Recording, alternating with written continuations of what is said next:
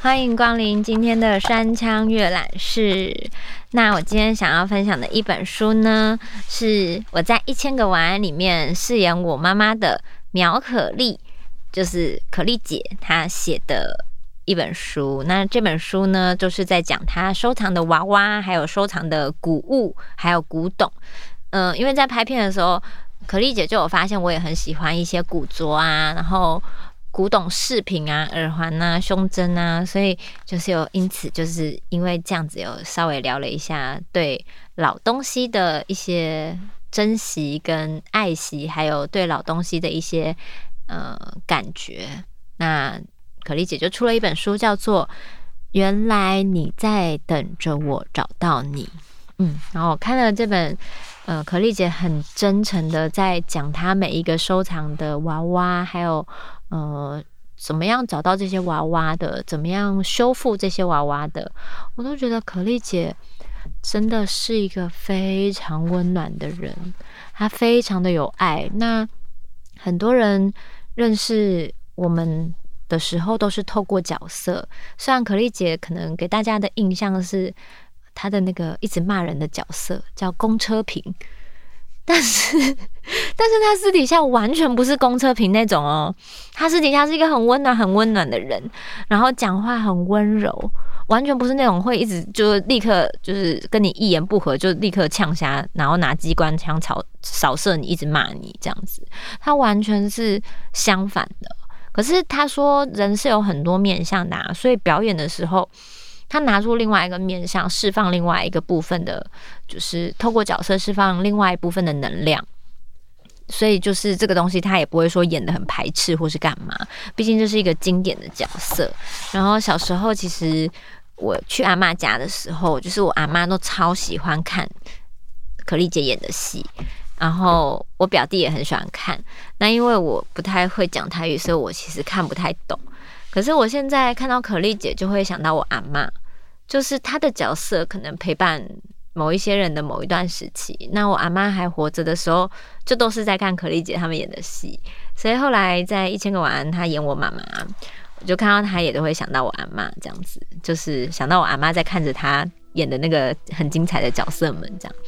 那现在就来分享可丽姐的另外一面，她的收藏，还有她的文字，还有她很温暖、很温暖、很。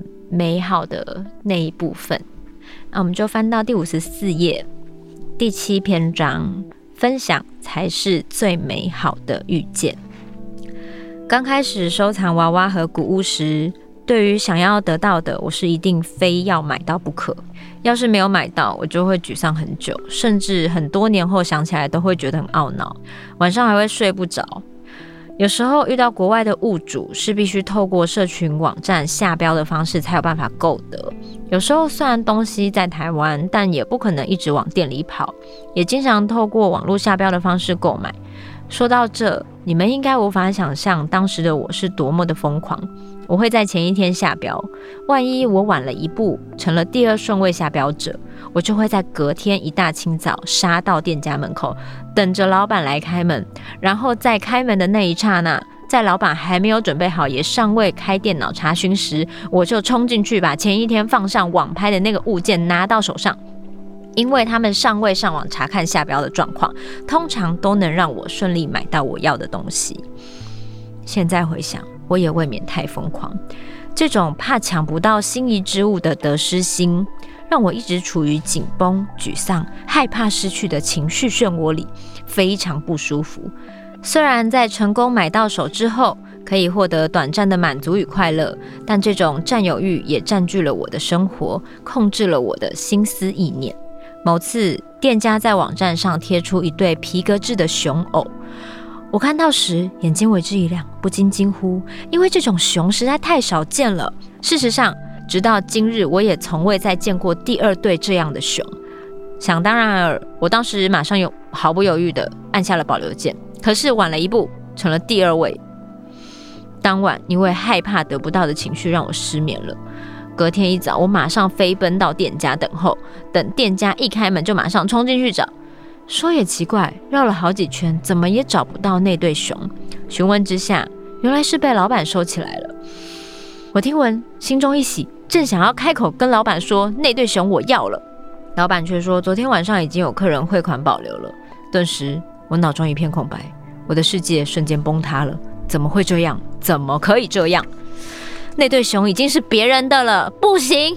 我要想办法抢到。我急忙的抓住老板，可以帮我拜托那位客人让一只熊给我吗？老板见状也很好心的帮我打电话询问，结果对方拒绝了。我不死心，继续努力。老板，你告诉他我是苗可丽，请他让一只给我，拜托。结果代为沟通一番后，还是没有办法。其实我懂对方的心情。对于一个收藏者来说，好不容易遇到喜爱的好物件，不要说是苗可丽了，谁来都一样，绝对是不可能拱手让人的。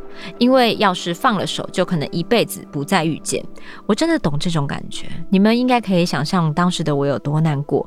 我沮丧地跟老板说：“那让我拍一张照片可以吗？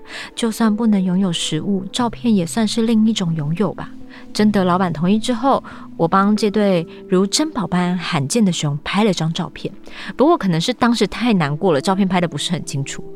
后来把照片冲洗出来，等一下，我觉得好好笑，因为我现在看的这个照片，那真的很糊，就摆在收藏的娃娃堆中，到现在也有十几年了吧。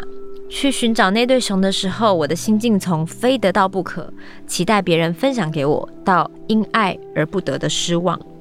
我在开车回家的路上，一直细细的省察自己的情绪，突然觉得不对劲。我这样对吗？我到底是怎么了？这么样的疯狂，以及强烈的想要占有的占有欲望，让我变得不快乐。原本应该让我开心满足的娃娃收藏嗜好，也似乎因此而染上了阴霾。我告诉自己。收藏的本意不该是如此吧？我能不能轻松自在、随缘一点看待这件事情呢？我能不能在期待别人把东西让给我的这种心态中，也做到让其他人感受有人与他分享的快乐呢？我希望别人割爱，但我曾把自己喜爱之物转让给他人吗？我抢先一步去店家抢取别人标到的物件，对方是否也会和我一样失望难过呢？我自己从来不分享。我又怎么能期待别人分享呢？这样一想，我到底都做了些什么呀？这么多年来，我当时才突然惊觉，那一刻我坠入深深的自省之中。后来有一天，我去取我买到的东西，是几个早期的裁缝包。当场有一位女客人也非常喜欢，她露出了羡慕的表情望着我，对我说她也很喜欢，只可惜没有了。我二话不说就问她：“你想要几个？”她一听就双眼发亮的看着我说：“真的吗？”我笑着回答她说：“是啊，看你要让几个给你。”她开心尖叫的不断道谢。原来分享是如此的快乐啊！看到别人获得心爱之物的喜悦，比自己买到的还要开心。从执着到随缘，再到分享，我体会到购买古物是需要缘分的，没有缘分也无法强求。或许成全才是让他去了该去的地方，让他到懂得珍爱他的主人身边。现在的我也不再盯着电脑荧幕寻宝了，因为该是你的，自然就会让你遇见，而分享才是最美丽的收藏吧。其实许多收藏的过程我都不记得了。但是分享的美好却一直在我心里，这才是最美好的遇见。好了，这篇就到这边结束。呃，当然我就是不是可丽姐，可是因为我觉得可丽姐的能量是一个很强的人，就是有时候跟她讲话的时候，你就会觉得哇，一个人怎么可以随时保持那种满满的能量，而且他都是笑着跟你讲话的，他就会嘴角向上。然后他也曾经就是跟我分享，就是他收藏到的古董别针，他就有一天觉得那个很适合我，然后他就带到片场里送给我。我到现在都是就放在我的就是小珠宝盒里。那我那时候真的很开心，因为就是很突然就是收到就是我戏中妈妈送我的一个礼物这样。那可丽姐现在在台中审计新村那附近，就是有一些小巷子，有些老房子改建的，然后她也开了一间实体的。店面，就是娃娃屋，里面有很多他收藏的娃娃。所以大家如果看书的照片看不够，想要看实体的话，我觉得可丽姐的那个空间很像一个古董娃娃的博物馆。然后里面有非常多娃娃，就是他收收藏的时候，就是可能已经有一点点衣服就是残破或是什么，可丽姐都会重新的把他们。嗯，就是整理起来，然后好好的呵护他们，让他们再重新回到一个漂亮的状态，或是一个比较完整的状态。所以就是他就是真的是一个充满爱，还有修复能量跟很温暖的人。那虽然大家在表演上认识的可丽姐，觉得她是一个很活泼、很外放，然后很就是跟角可能跟角色一样，就是。呃，讲话像机关枪，就是这样骂人，很有力气的这样子。然后，可是其实他本人是非常怕生跟害羞。然后他最喜欢做的事情就是画画。他会很需要一个人的独处时间做自己的创作。然后，虽然他看起来就是很开朗，好像跟大家都可以聊天，然后也可以主持，也可以演戏，可以各种就是与大家互动。可是回到他自己的空间的时候，他自己这个人是很细腻、很敏感，很像一个艺术家，也很像一个收藏家。那每一次接触他，不管是接触到他的人，接触到他的书，或是呃，也有巧遇过他的朋友，就会从各个面向认识呃可丽姐，然后就觉得我戏中的妈妈真的是一个很棒的人。然后，所以想要分享这本书给大家，因为大家很常会觉得，嗯，演艺人员出书好像都是在做一个自我推销，或是可能谁安排他们要写一个什么主题。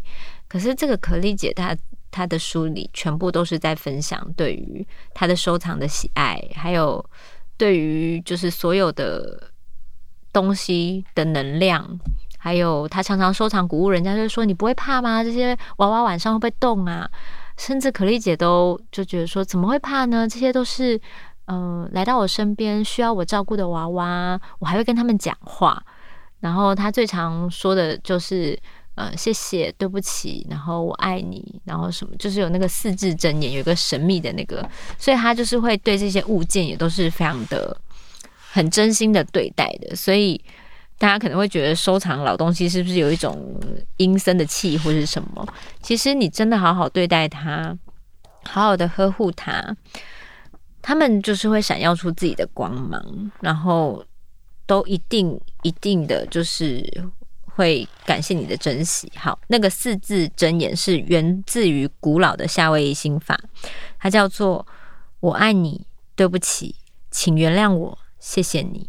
对，他都会对他的那个收藏的物件，就是稍微讲这个话，来做一个净化、清理，还有释放能量的动作，把这些不需要的负能量转化成纯净的光。对啊，就是一些能量，还有一些心灵的东西，也都是嗯，可丽姐很深入的在感受的一块。对，这是荧幕底下大家可能。没有看到或是比较不熟悉的可丽姐，那希望大家透过这本书，还有透过可丽姐在台中开的店，更认识这个很棒、很有能量的演员的不同面貌。嗯，他就是我的偶像，然后我真的很喜欢他。就是谢谢我们之前有因为一部戏有遇见，所以我才有机会认识这个面向的可丽姐。嗯，好，那我们今天的三江阅览室就到这边结束，我们下周见。Thank you.